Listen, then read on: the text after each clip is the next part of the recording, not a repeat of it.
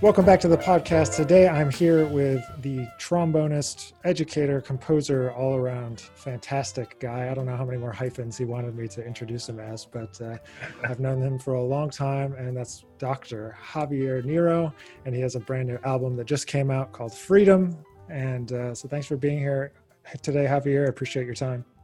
Thank you. Thanks for having me.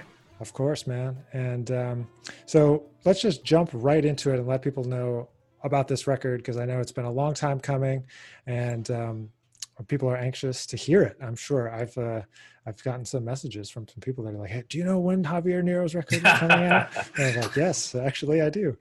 So give us the rundown. So who's on the record, and then we'll kind of dig into it from there.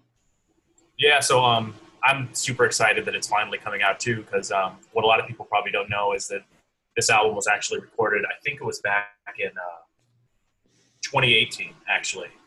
I recorded, it was a year after I finished my DMA over at the Frost School of Music, and finally decided to, like, you know, once I was out of school, like, let me divert my attention and focus on making an album. And so I ended up sitting on it for like 2 years after that, because then I got super busy trying to make money, all of the other pressures that happen once you're out of school. And so, yeah, finally. So anyway, I'm pretty excited about the release. There's a lot of really great musicians, people that I played with a lot in Miami. John Cos is the trumpet player. Tom Kelly on alto saxophone. Melvin Butler, who some of you may know from, I think he played with the Brian Blade Fellowship, recorded on many albums with him. He's on tenor saxophone. Let me think about who else. Tal Cohen on piano. Dion Kerr on bass, Aaron Kimmel on drums, and then we also had a few special guests that flew down from New York, which Aaron Kimmel was included, although he recorded on the full record. Brian Lynch recorded on trumpet and flugelhorn on a couple tracks. Shelly Berg on piano, and Lauren Desberg, vocalist, recorded on a few of the tracks, and also a good friend of mine, Kyle LaFayde, played on vibraphone. I think I'm mentioning everybody. Russ Spiegel on guitar also. I think that's everybody. If I miss somebody, then they'll just let you know later. You come find me. Yeah. So the record's called Freedom, and you can find it right now on Spotify, Apple Music. You probably on Javier's website, I'm guessing. Javier, what's your website so people can go to it while they're listening and download your record? It's just my name, JavierNero.com. Cool. And Javier with a J, not an X. Oh, yeah. Yeah, with a J. Yeah.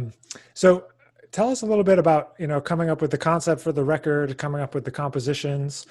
Is it a collection of stuff from a while? Is it kind of you wrote specifically for this project? What was kind of the impetus for the inspiration for the project? Well, you know, what's funny is that, like, this really started a long time ago on some of, like, these, like, really extensive liner notes that I wrote when trying to, like, think about what to write about. I really went into detail about how I first started writing music when I was at Juilliard, and I got placed into this combo that ended up being essentially the core instrumentation of the album, which is a septet, four horns, and piano, bass, and drums. And so I kind of had like a friendly competition with Kyle LaFayde, who's playing on vibraphone. We always would try to write new songs for every rehearsal. We would try to come in and have something new.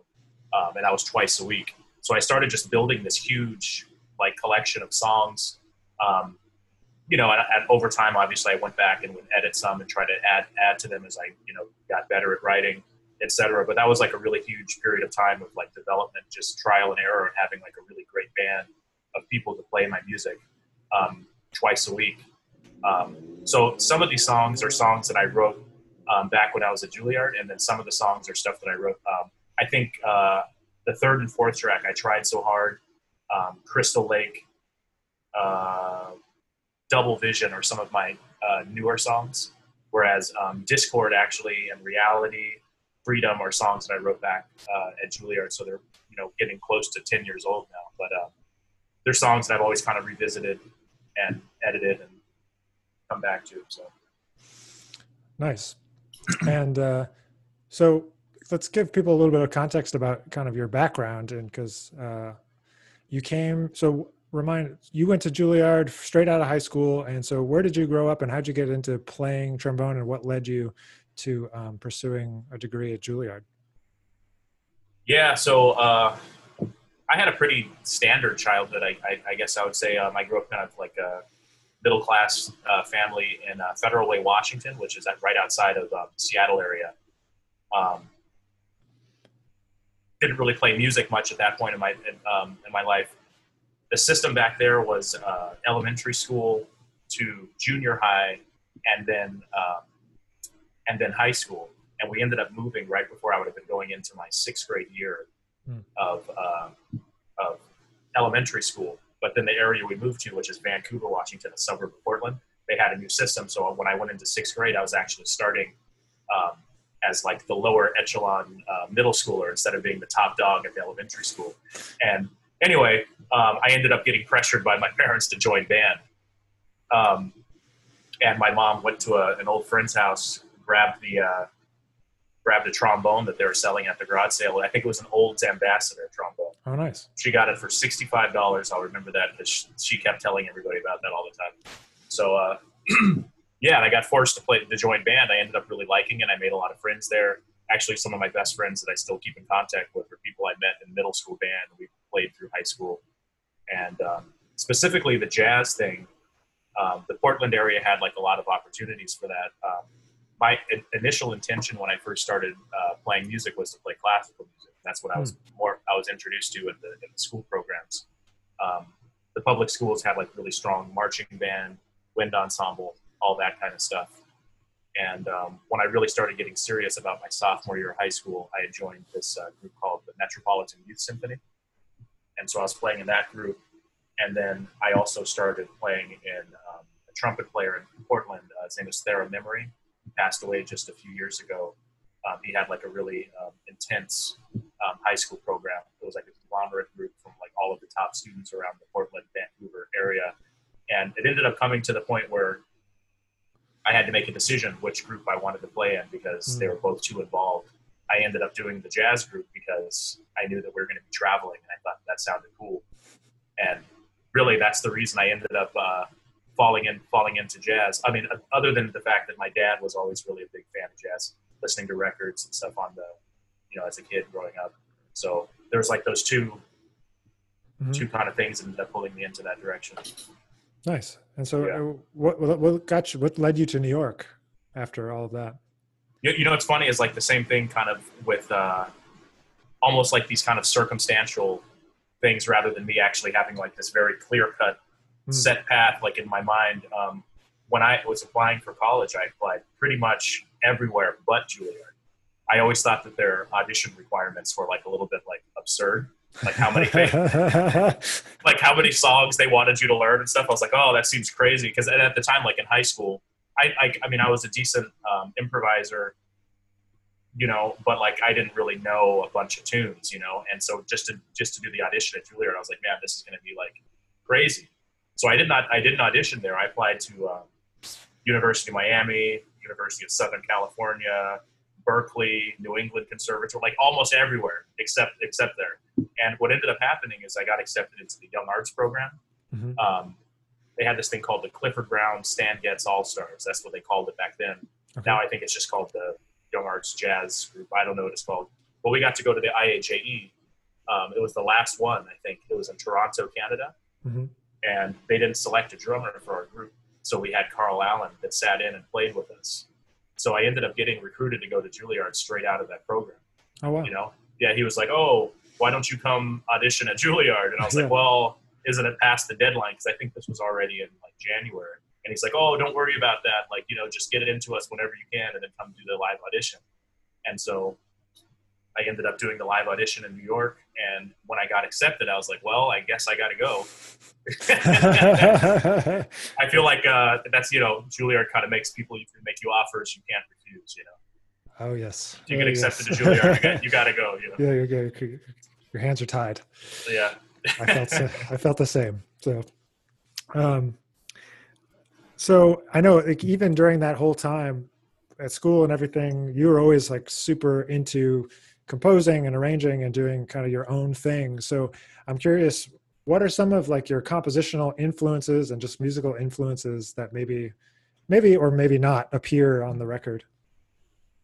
Yeah, I definitely, you know, it's interesting. I definitely think that like this very Western symphonic sound of like the wind ensemble is something that's kind of stayed in my head. Because, you know, like in high school, you spend so much time playing the same pieces of music leading up to performances, especially in marching band where you actually had to memorize the music. So there's a certain type of sound like that that I've kind of, and the way they write melodies and the way they orchestrate, I think that that was probably one of my earliest influences.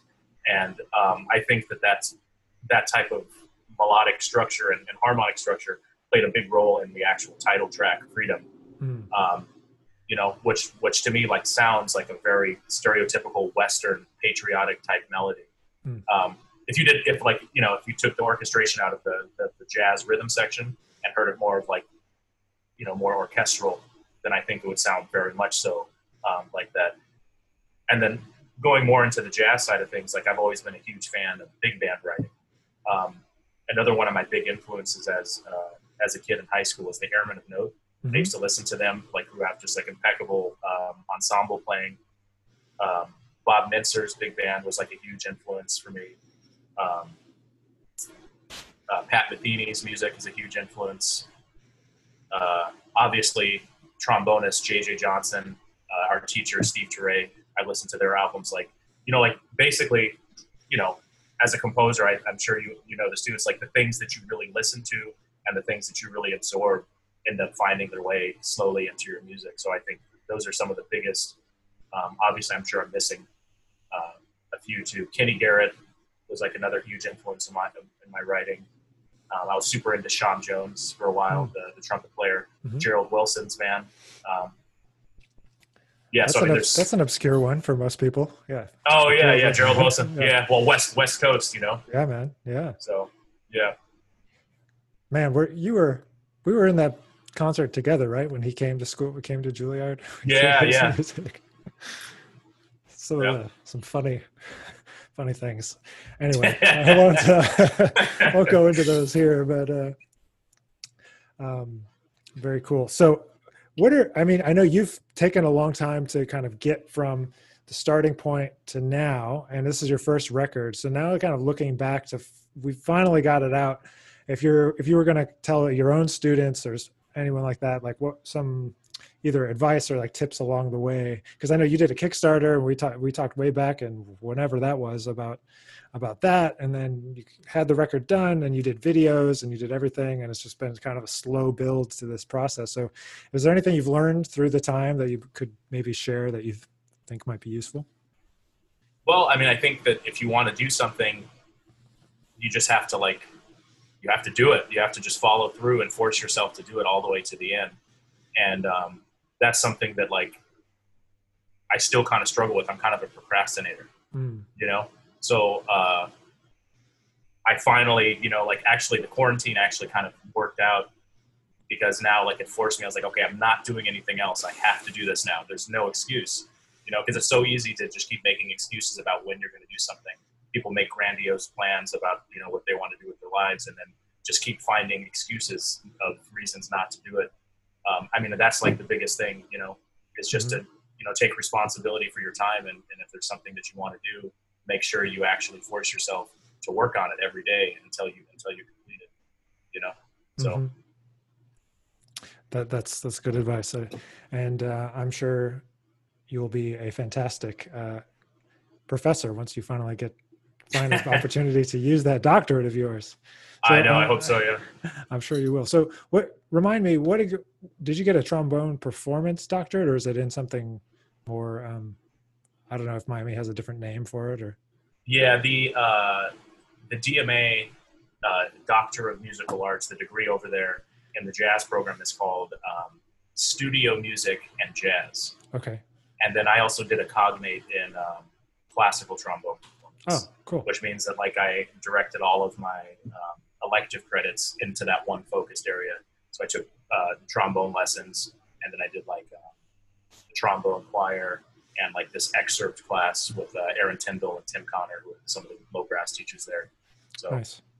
Yeah. What made you want to continue your studies in that way, going from Juilliard and you went down to Miami and then you stayed to do 2 degrees, right? Yeah.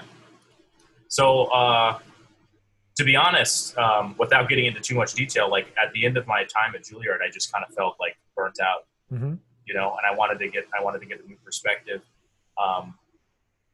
And I think most artists that have any type of vision for themselves, at some point you get tired of having people tell you what to do, you know? Sure, yeah. So I always used to tell people, it's kind of funny because at the end of Juilliard, like I was focused on my trombone playing as not so much on the composition. So I felt more free as a composer when I was there, because that wasn't what people were trying to tell me to do, you know, to work on. It was my trombone playing. And then, so when I first went to Miami, I was studying in the, it was called the studio jazz writing department. So it's basically a composition arranging degree, but it also had a focus in studio and trying to, like, you know, learn how to record and mix and all that stuff. So that was a good degree. And then by the time I finished that degree, when I had someone telling me how to write, then I flip-flop. But like, I mean, both of those were, the master's program was probably, to be honest, the best degree program I ever did. It was really eye-opening. I got to write for all of these huge ensembles, like full orchestra, studio orchestra too, with like big band with strings and like the symphonic woodwinds, you know, bassoon, bass, clarinet, and all that stuff. So that was a really awesome degree. Very cool. So what do you think? Like when students talk to you, I know what I think when people ask me, but when they say, should I go get my doctorate? What's your opinion?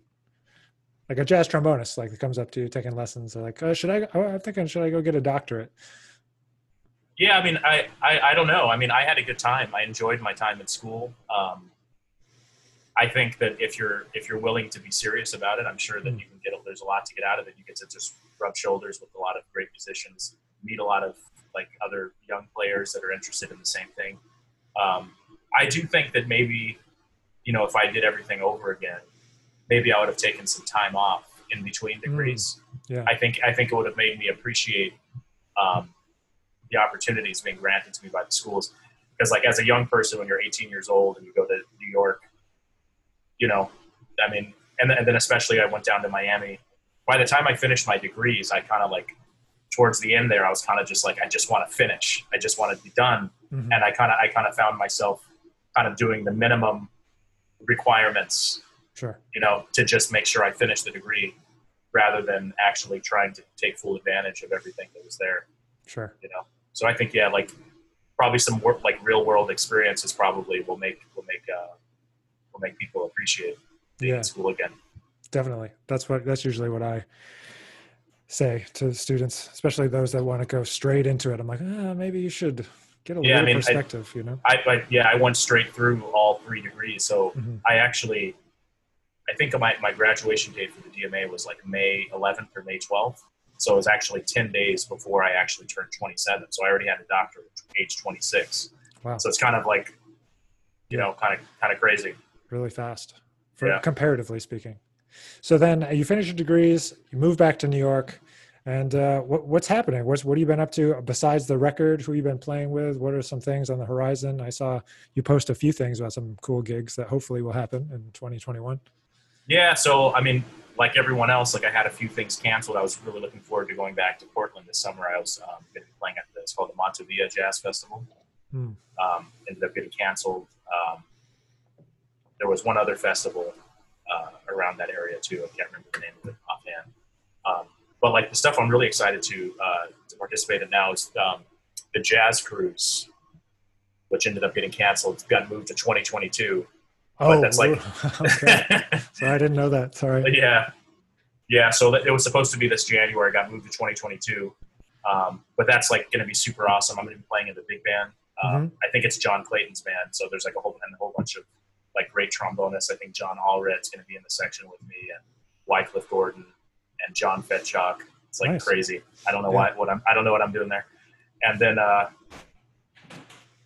also they also put together another jazz. I think they're calling it like the Jazz Cruise on Land, and it's going to be in Las Vegas, and that's supposed to be this February.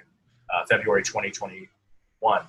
So hopefully that happens too. It's a lot of the same kind of members, and I'll be playing like in a small ensemble, I think, with some different, like, you know, big name artists. So it'd be really cool. Cool, man. Yeah, that's great. Yeah, that's great. And so, what about in the city? Anything else you've been kind of doing, you've been excited about? Yeah, in the city, it's been, you know, kind of all over the place. I was starting to play pretty regularly with Remy LaBeouf's Assembly of Shadows. So I started to play with that group a lot. That was a really great experience. I think I had a couple gigs on the horizon with Manuel Valera's New Cuban Express big band. Robert Edwards' big band, I was playing with them pretty regularly, among other like various like Swing 46 type big bands. Danny Giannicucci and the Revisionists, I did like was playing with them a decent amount, and then before the shutdown, I was starting to actually play pretty regularly in the Hasidic Jewish community, doing a lot of those types of jobs. Yeah, man.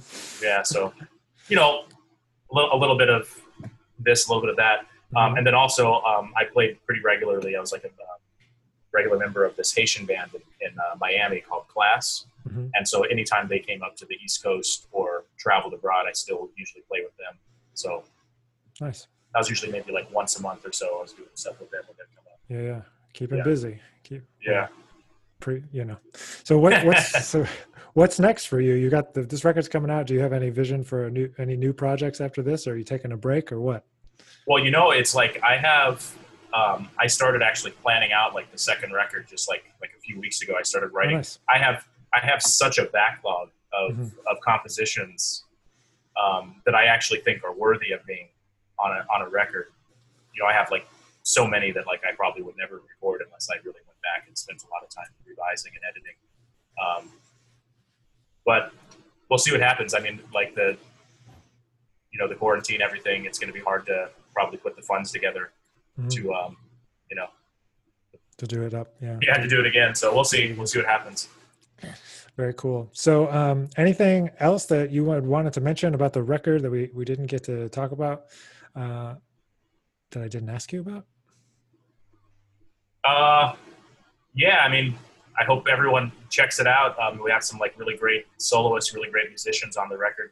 The thing that I really like about it is I think that like most of my music is very melodic and groove oriented, as opposed to a little bit more esoteric and like artsy kind of stuff. I think that my music is like generally pretty accessible, even if you're someone that doesn't listen to jazz. So I hope that everyone just takes the chance to put it on, and maybe you'll find something that you like. I think that's one of the things that I've really tried to stay away from. I think a lot of records are always like, there's always a theme. You have to pick a theme, or there has to be some type of overarching thing that puts the, you know, that makes the album come together. For me, it's just about the music. And I've tried really hard to make sure that I don't just play one type of music. Like the first track of the album is like very straight ahead jazz swing. And then the very next song is a samba in 7/4. And then we have something with the vocals, and then you have like another kind of more fusion thing with the electric guitar. So I think the album will keep you interested, like from start to finish. There's always different types of styles, different kinds of music, backbeat, swing, Latin, everything. So what do you think makes you avoid the jazz nerd syndrome? What do you mean by that? No, I'm just being silly, but what? Well, no, yeah, but yeah.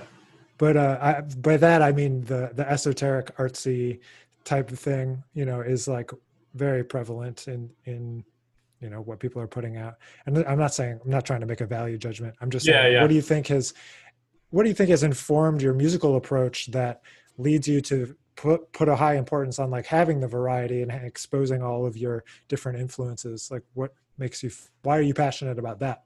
Well, I just think about, I try to think about like making music that I would like to listen to myself, you know? And so like, that's just one of my values. I like stuff that has like a good groove, and I like stuff that's like melodic, and like when you leave a concert, there's something that you remember and you take away with you. I think a lot of music coming out nowadays, it's like after you hear the first couple of tracks of the album, it kind of feels like this kind of like pastel wash to the end, where every song kind of has like a very similar vibe, you know?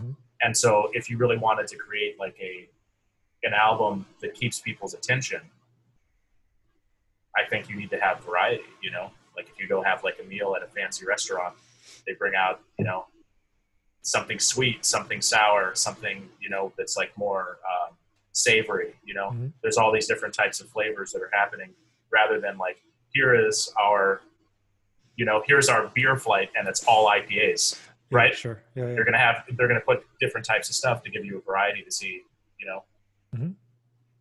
So I don't know. I mean, like that's just always been my kind of take. I like going to concerts where people play different types of things and switch it up, mm-hmm. you know? And that's also part of the reason I think I've always liked larger ensembles is for that same type of variety. Mm. For me, like, for instance, like a trio, like a sax with bass and drums, I think that's a really great texture. However, I don't think I would ever really want to listen to an entire album of that same texture the whole way through. Right. Like having the piano come back in adds like another diverse element that makes it, you know. Yeah. And then no, you have the exactly. Yeah. So. Yeah, I know what you mean for sure. That's interesting. Some people feel very passionately the other way that they want it to be like a seamless experience or whatever, you know, it's just interesting. That's why there's different artists for different people, which is cool. Yeah. So what do you think? You're gonna is it a big band next? Is that, or more septet music? What are you thinking? I mean, I definitely have a lot of big band music, like in the backlog too, that I'd really like to do. I mean, obviously a project like that's even more, I know, like time consuming and crazy. I'm not really sure what the next one is. I would like to do the big band. This record itself, actually, while I was saying that it does stick with the core septet, mm-hmm. most of the tracks I actually ended up adding extra instruments. So I think there's a few tracks on here that have like 10 or 11 musicians playing. So you have the four horns rhythm section, but then you add the guitar, add percussion, add voice, mm-hmm. or add vibraphone. So even in that way too, there's kind of, it's kind of expanding.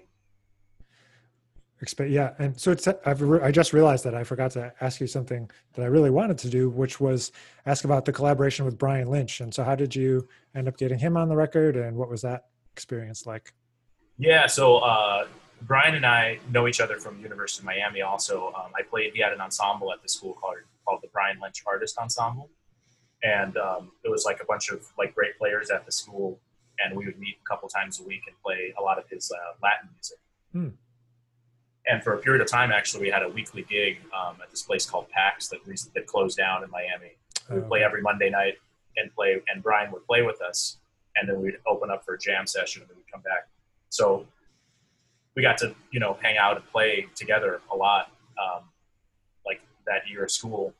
And, you know, so we always kept in touch and everything. And so I ended up asking him to play on the record, and he was gracious enough to say yes. So that's pretty much what happened there. Yeah, he's great composer and trumpet player. So that's super cool. Which track is he on again? I can't remember off the top of my head. He's on the first track, Double Vision, and he's also on Crystal Lake. All right. Yeah. And so the last thing I want to ask you about before I let you get on with your day is all the videos that you recorded, where people can find those and watch them. Yeah, so I'm going to be uploading all the videos onto YouTube and also onto my Instagram. So if you want to watch it on the Instagram videos, they should be there. Also my website, JavierNero.com. Mm-hmm. All the videos will be there as well. So.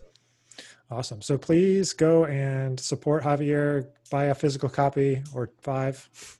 And I'm sure he has a few he'd like to part with, and, or stream in your favorite place. Javier Nero on Instagram. It's at Dr. Javier Nero, right? Your Instagram handle. And then JavierNero.com, and find them on your favorite streaming platform. The record's called Freedom. It came out on August 7th, 2020, and we're really excited to be able to share that music with you. So Javier, thanks so much for chatting today. Appreciate you being here, and we'll catch you on the next one.